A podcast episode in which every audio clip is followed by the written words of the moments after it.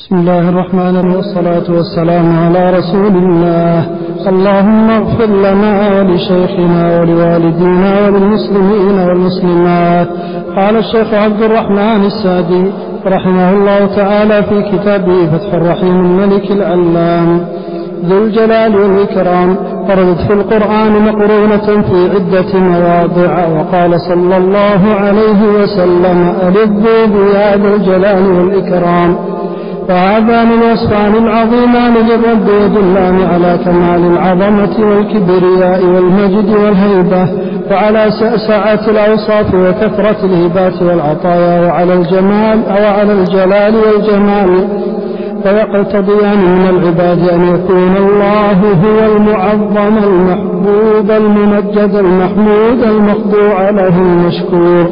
وأن تمتلئ القلوب من هيبته القلوب من هيبته وتعظيمه وإجلاله ومحبته والشوق إليه. ذكر المصنف رحمه الله تعالى اسما آخر من أسماء الله سبحانه وتعالى المذكورة في القرآن الكريم على ما اشترطه في كتابه وهو اسمه سبحانه ذو الجلال والإكرام الوارد في قول الله تعالى تبارك اسم ربك ذي الجلال والإكرام وهذا الاسم من جملة الأسماء المضافة كما ذكر قاعدتها أبو العباس بن تيمية الحفيد في الفتاوى المصرية. فإن أسماء الله باعتبار الإفراد والإضافة تنقسم إلى نوعين اثنين. أحدهما الأسماء المفردة كاسمه الله والرحمن والرحيم. والثاني الأسماء المضافة كاسمه رب العالمين ومالك يوم الدين. ومن جملة الأسماء المضافة في القرآن الكريم الأسماء المضافة إلى ذو ومنها هذا الاسم ذو الجلال والإكرام والأسماء المنسوجة على هذا النحو في القرآن الكريم عدة أسماء كاسمه سبحانه وتعالى ذو العرش واسمه سبحانه ذو الرحمة واسمه سبحانه وتعالى ذو انتقام فإن هذه جميعا من أسماء الله سبحانه وتعالى التي أضيفت على هذا النحو. وقد ذكر المصنف رحمه الله تعالى في بيان عظمة هذا الاسم الحديث الذي رواه أحمد وغيره بسند حسن أن النبي صلى الله عليه وسلم قال ألظوا بهذا الجلال والإكرام أي الزموا سؤال الله سبحانه وتعالى بهذا الاسم الأحسن وهو ذو الجلال والإكرام.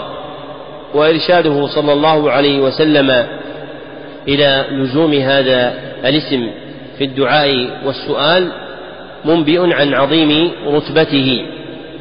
وهذان الوصفان دالان على عظمة الله عز وجل كما قال المصنف فإن الجلال هو العظمة ولم يثبت تسمية الله عز وجل بالجليل كما تقدم. والحديث المروي في ذلك ضعيف ولكن ثبت له في هذا الأصل تسميته سبحانه وتعالى بذي الجلال. وتقدم تسميته سبحانه وتعالى بالأكرم والكريم وهي راجعة إلى أصل المضاف الثاني وهو ذو الإكرام. وهذان الوصفان جامعان لكمال الله عز وجل دالان على سعة أوصافه وكثرة هباته وتقتضي من العباد كما قال المصنف أن يكون الله هو المعظم المحبوب إلى آخر ما ذكر وأن تمتلئ القلوب من هيبته وتعظيمه وإجلاله ومحبته والشوق إليه. نعم. أحسن الله إليكم.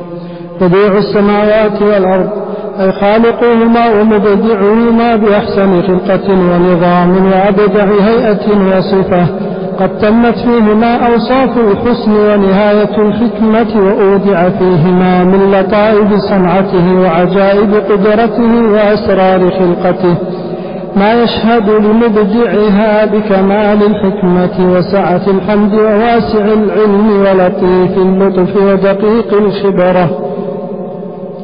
ذكر المصنف رحمه الله تعالى اسما آخر من أسماء الله الحسنى الواردة في القرآن وهو بديع السماوات والأرض وهو من الأسماء المضافة ولم يأتي من وجه صحيح تسمية الله سبحانه وتعالى بالبديع وإنما وقعت تسميته سبحانه وتعالى على وجه الإضافة بديع السماوات والأرض أي الخالق لهما على أحسن خلق ونظام وأبدع هيئة وصفة بما لم يسبق إليه سبحانه وتعالى. فإن الإبداع لا يشتمل على معنى الخلق فقط بل يشتمل على شيئين اثنين أحدهما الخلق المنتظم والثاني السبق إليه بحيث لم يسبقه إليه سابق ولا يلحقه فيه لكماله لاحق. فاسم بديع السماوات والأرض جامع لهذين المعنيين. وقد خلق الله سبحانه وتعالى السماوات والأرض على أتم أوصاف الحسن ونهاية الحكمة. بل كل مخلوقاته سبحانه وتعالى مشتملة على ذلك واقعة على هذا المعنى. وقد ذكر المتكلمون في تفسير أسماء الله سبحانه وتعالى معان أخرى للبديع كالأول والعجيب إلا أنها لا تصلح في هذا المحل وإنما تصلح فيما لو كان من أسماء الله سبحانه وتعالى اسم البديع. فيفسر بالأول أو بالعجيب الذي لا يشاركه في وصفه أحد. أما حيث تقرر أن اسمه من هذا الأصل هو بديع السماوات والأرض دون غيره فلا يحمل إلا على المعنى الذي ذكرناه آنفا من أنه الخالق لهما على أتم وجه لم يسبق إليه سبحانه. نعم. أحسن الله عليكم. الرب ورب العالمين. الذي ربى جميع المخلوقات بنعمه وأوجدها وأعدها بكل كمال يليق بها وأمدها بما تحتاج إليه. أعطى كل شيء خلق أعطى كل شيء خلقه اللائق به ثم هدى كل مخلوق لما خلق له وأغدق على عباده النعم ونماهم وغذاهم ورباهم بأكمل تربية. وتربيته وربوبيته تعالى نوعان. ربوبية عامة لكل مخلوق بر وفاجر.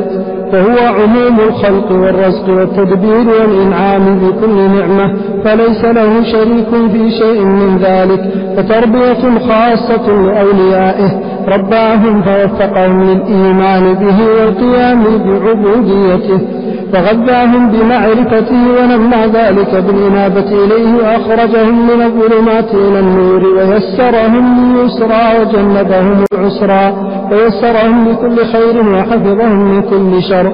ولهذا كانت أدعية الأنبياء وأولي الألباب والأصفياء الواردة في القرآن باسم الرب استحضارا لهذا الطلب وطلبا منهم لهذه التربية الخاصة. فتجد مطالبهم كلها من هذا النوع واستحضار هذا المعنى عند السؤال نافع جدا. ومن أسمائه تعالى المعز المذل الخافض الرافع المعطي المانع المحيي المميت القابض الباسط وهي من الأسماء المزدوجة المتقابلة التي لا يطلق كل واحد منها إلا مع الآخر لأن الكمال المطلق باجتماعها. ووردت في هذا ووردت هذه في القرآن على وجه الإخبار عنها عنه بها بالفعل لأنها من معاني الربوبية ومن معاني الملك. فيغني عنها اسم الرب والملك فإن هذه المعاني العظيمة من معاني الملك فإن الملك من صفاته أنه يعز ويذل ويعطي ويمنع ويخفض ويرفع. بحسب علمه وحكمته ورحمته كما أنه يحيي ويميت ويداول الأيام بين الخليقة. ذكر المصنف رحمه الله تعالى اسمين آخرين من أسماء الله سبحانه وتعالى هما اسم الرب ورب العالمين والاسم الثاني من الأسماء المضافة وهو أكثر ما جاء في القرآن الكريم. مما أضيف إلى الرب فإن الرب أضيف في القرآن إلى ألفاظ متعددة كما في قوله تعالى سبحان ربك رب العزة فأضيف إليها. وأكثر ما أضيف في القرآن هو إضافته إلى رب العالمين. وقد بين المصنف رحمه الله تعالى أن معنى هذا أي الذي ربى جميع المخلوقات بنعمته وأوجدها وأعدها لكل كمال يليق بها. وهذا الإعداد لتلك المخلوقات وهدايتها لما خلقت له وإغداق النعم عليها هو معنى عام يشترك فيه البر والفاجر والمؤمن والكافر. ولذلك جاء إطلاق اسم الرب على هذا المعنى لأن تربيته سبحانه وتعالى تعم الخلق جميعا بخلاف تزكيته فإن تزكيته سبحانه وتعالى تختص بالمؤمنين بخلاف التربية فإن التربية اسم عام يقع على كل أحد من الخلق عاقل أو غير عاقل فصيح أو أعجم بهيم مؤمن أو كافر بر أو فاجر.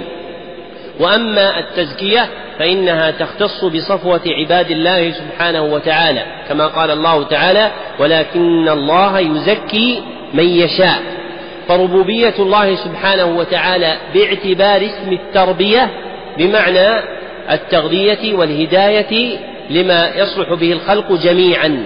وأما باعتبار التربية الخاصة للأولياء وذلك بتوفيقهم للإيمان والقيام بالعبودية فهذا لا يسمى تربية وإنما يسمى تزكية. ولذلك قال الله سبحانه وتعالى فلا تزكوا أنفسكم وقال كما سلف ولكن الله يزكي من يشاء وقال سبحانه وتعالى قد أفلح من زكاها وما جاء قط نسبة ذلك إلى التربية. فكان ينبغي أن يقال إن ربوبية الله سبحانه وتعالى نوعان. أحدهما ربوبية عامة لكل مخلوق وذلك بتربيتهم بكل ما يصلحهم ويقوم به أمرهم. والثاني ربوبية خاصة وهي تزكية أوليائه بالعلم والعمل والإيمان واليقين والهدى. ففرق بين التربية والتزكية فالتربية تصلح معنى عاما وأما حملها على معنى خاص بمعنى تهذيب السلوك وتقويم الأخلاق فهذا لا يصلح في الشرع ولا في اللغة وإنما المناسب له مما وضع شرعا هو تزكية النفوس لا تربيتها فإن تزكية النفوس أي تطهيرها بجعلها زكية. وإنما يكون ذلك بإمدادها بما يقوي إيمانها من العلم والهدى واليقين والبصيرة والعمل وغير ذلك من ممدات اليقين والإيمان. ثم قال المصنف رحمه الله تعالى ولهذا كانت أدعية الأنبياء وأولياء الألباب والأصفياء الواردة في القرآن باسم الرب استحضارا لهذا الطلب وطلبا منهم لهذه التربية الخاصة أي أن الأنبياء كانوا يسألون الله سبحانه وتعالى باسم الرب كما في قوله تعالى عن آدم وحواء ربنا ظلمنا أنفسنا وقول موسى ربي إني لما أنزلت إلي من خير فقير إلا أنه ليس الحامل لهم كما ذكر المصنف طلب هذه التربية الخاصة لأن هذا المعنى غير موجود في الشرائع وإنما الموجود التزكية وإنما لعلمهم بأن موجب العبودية هو الربوبية. فألظوا بهذا الاسم وهو الرب لعلمهم أن الذي أوجب عليهم أن يكونوا عبيدا متألهين له سبحانه وتعالى هو أنه ربهم وهذا أصل عظيم ثبت في القرآن الكريم من وجوه كثيرة كما ذكر ابن الوزير في ترجيح أساليب القرآن على أساليب اليونان أن صاحب كتاب مذاهب السلف ولم يسمه ولم أعرفه أنه ذكر أن في القرآن خمسمائة آية تدل على الربوبية وإنما طفح القرآن بهذا القدر من آيات الربوبية لتقرير الألوهية. فلأجل هذا كان دعاء الأنبياء بهذا الاسم للإعلام بأن موجب عبوديتهم لله سبحانه وتعالى هو كونه ربا لهم. ثم ذكر المصنف رحمه الله تعالى مدا لأسماء من أسمائه سبحانه وتعالى ترجع إلى الربوبية كما بين. فقال ومن أسمائه تعالى المعز المذل الخافض الرافع المعطي المانع المحيي المميت القابض الباسط وهذه الأسماء تسمى بالأسماء المزدوجة المتقابلة. كما ذكره ابن القيم رحمه الله تعالى في بدائع الفوائد وفي شفاء العليل فهي تجمع معنيين اثنين أحدهما الازدواج فلا يطلق أحدهما دون الآخر بل هما زوج أي مؤلف من اثنين والآخر أنهما متقابلان أي في المعنى فمثلا المعز يقابله المذل والخافض يقابله الرافع. وقس على هذا بقية الأسماء. وهذه الأسماء المزدوجة المتقابلة لا يطلق كل واحد منها إلا مع الآخر كما ذكر المصنف تبعا لابن القيم في بدائع الفوائد. وعلة ذلك هو أن الكمال المطلق لا يتصور إلا باجتماعها. فإنك إذا قلت المذل ربما وقع في بعض النفوس أنه قادر على الإذلال. لكنه ليس قادر على الإعزاز فذكر مقابله فيقال المعز والمذل والخافض والرافع والمحيي والمميت إلا أن هذا النوع من الأسماء التي ذكرها ابن القيم وتبعه المصنف وغيره لم يأتي ما يصدقها من الدلائل إلا اسم القابض الباسط فإن هذا وقع في حديث صحيح عند أبي داود وغيره أن النبي صلى الله عليه وسلم قال إن الله هو المسعر القابض الباسط أي الذي يقبض ويبسط سبحانه وتعالى كيفما يشاء. فوقع في هذا. وأما المعز والمذل والخافض والرافع والمعطي والمانع والمحيي والميت فوقعت في أحاديث لا تصح. وإنما جاءت في القرآن الكريم على وجه الأفعال كما ذكر المصنف لأنها من معاني الربوبية وليس كل فعل جاء في القرآن يشتق منه اسم من أسماء الله سبحانه وتعالى كما ذكره ابن القيم رحمه الله تعالى في بدائع الفوائد وتمعه أمم من العلماء المتأخرين كأئمة الدعوة النجدية والمصنف رحمه الله تعالى. فإن الله عز وجل أخبر عن نفسه بأنه يمكر ويكيد. فلا يجوز للإنسان أن يشتق من الفعل اسما له فيسميه الماكر أو الكائد. تعالى الله سبحانه وتعالى لأن أمر الاسم غير أمر الفعل. لكن هذه الأسماء المذكورة جاءت على وجه الأفعال في القرآن لأنها من معاني الربوبية ومن معاني ملك الله سبحانه وتعالى. ولهذا يستغنى عنها كما ذكر المصنف باسم الرب والملك. وهذه قاعدة نافعة في معرفة الحامل على ترك تسمية الله سبحانه وتعالى بأسماء ترجع إلى الأفعال المخبر بها عنه سبحانه وتعالى. فالله عز وجل أخبر عنه بأنه يغني كما قال تعالى وأنه هو أغنى وأقنى لكن لم يثبت تسميته سبحانه وتعالى بالمغني. فإنما ترك تسمية الله سبحانه وتعالى بفعل جاء في القرآن والسنة لأحد شيئين اثنين. أحدهما أن يستغنى عن الاسم المشتق من هذا الفعل باسم آخر. أن يستغنى عن هذا الاسم المشتق من الفعل باسم آخر. كالاستغناء باسم الغني عن المغني.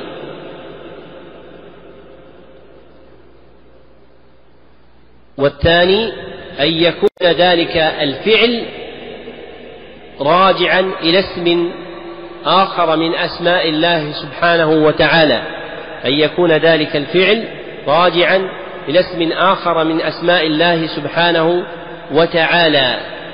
فيندرج فيه أن يكون هذا الفعل من جملة ما يكون داخلا تحت اسم من أسماء الله عز وجل كفعل الإعزاز والإذلال.